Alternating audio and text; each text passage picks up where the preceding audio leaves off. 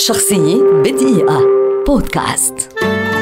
ياني كريسماليس هو عازف ومؤلف موسيقي يوناني الأصل أمريكي الجنسية ويعتبر من أعظم الموسيقيين في العصر الحديث. ولد عام 1954 في اليونان وبدأ العزف على البيانو وهو في السادسة من عمره رافضا أخذ أي دروس في العزف. عندما بلغ ياني الثامن عشر انتقل مع عائلته إلى الولايات المتحدة لاستكمال دراسته حيث درس علم النفس في جامعة مينيسوتا في نوفمبر 1972 أنتج أول ألبوم منفرد له بعنوان Optimystique في عام 1980 وفي سبتمبر 1993 سجل ألبومه المباشر الأول Yanni Live at the Acropolis الذي تضمن فرقته الأساسية مدعومة من الأوركسترا الفيلهارمونية وكان أحد عروضهم الأكثر شعبية على الإطلاق والذي صوره في أشهر المعابد اليونانية. وحقق الألبوم شهرة عالمية وباع 7 ملايين نسخة حول العالم وأصبح ثاني أكثر الأعمال الموسيقية مبيعا على مر العصور.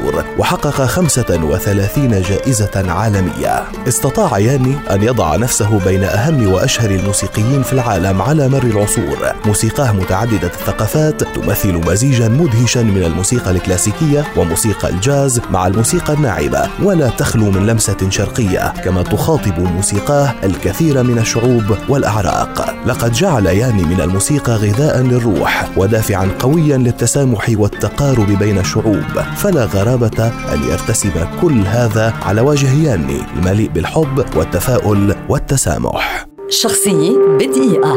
بودكاست.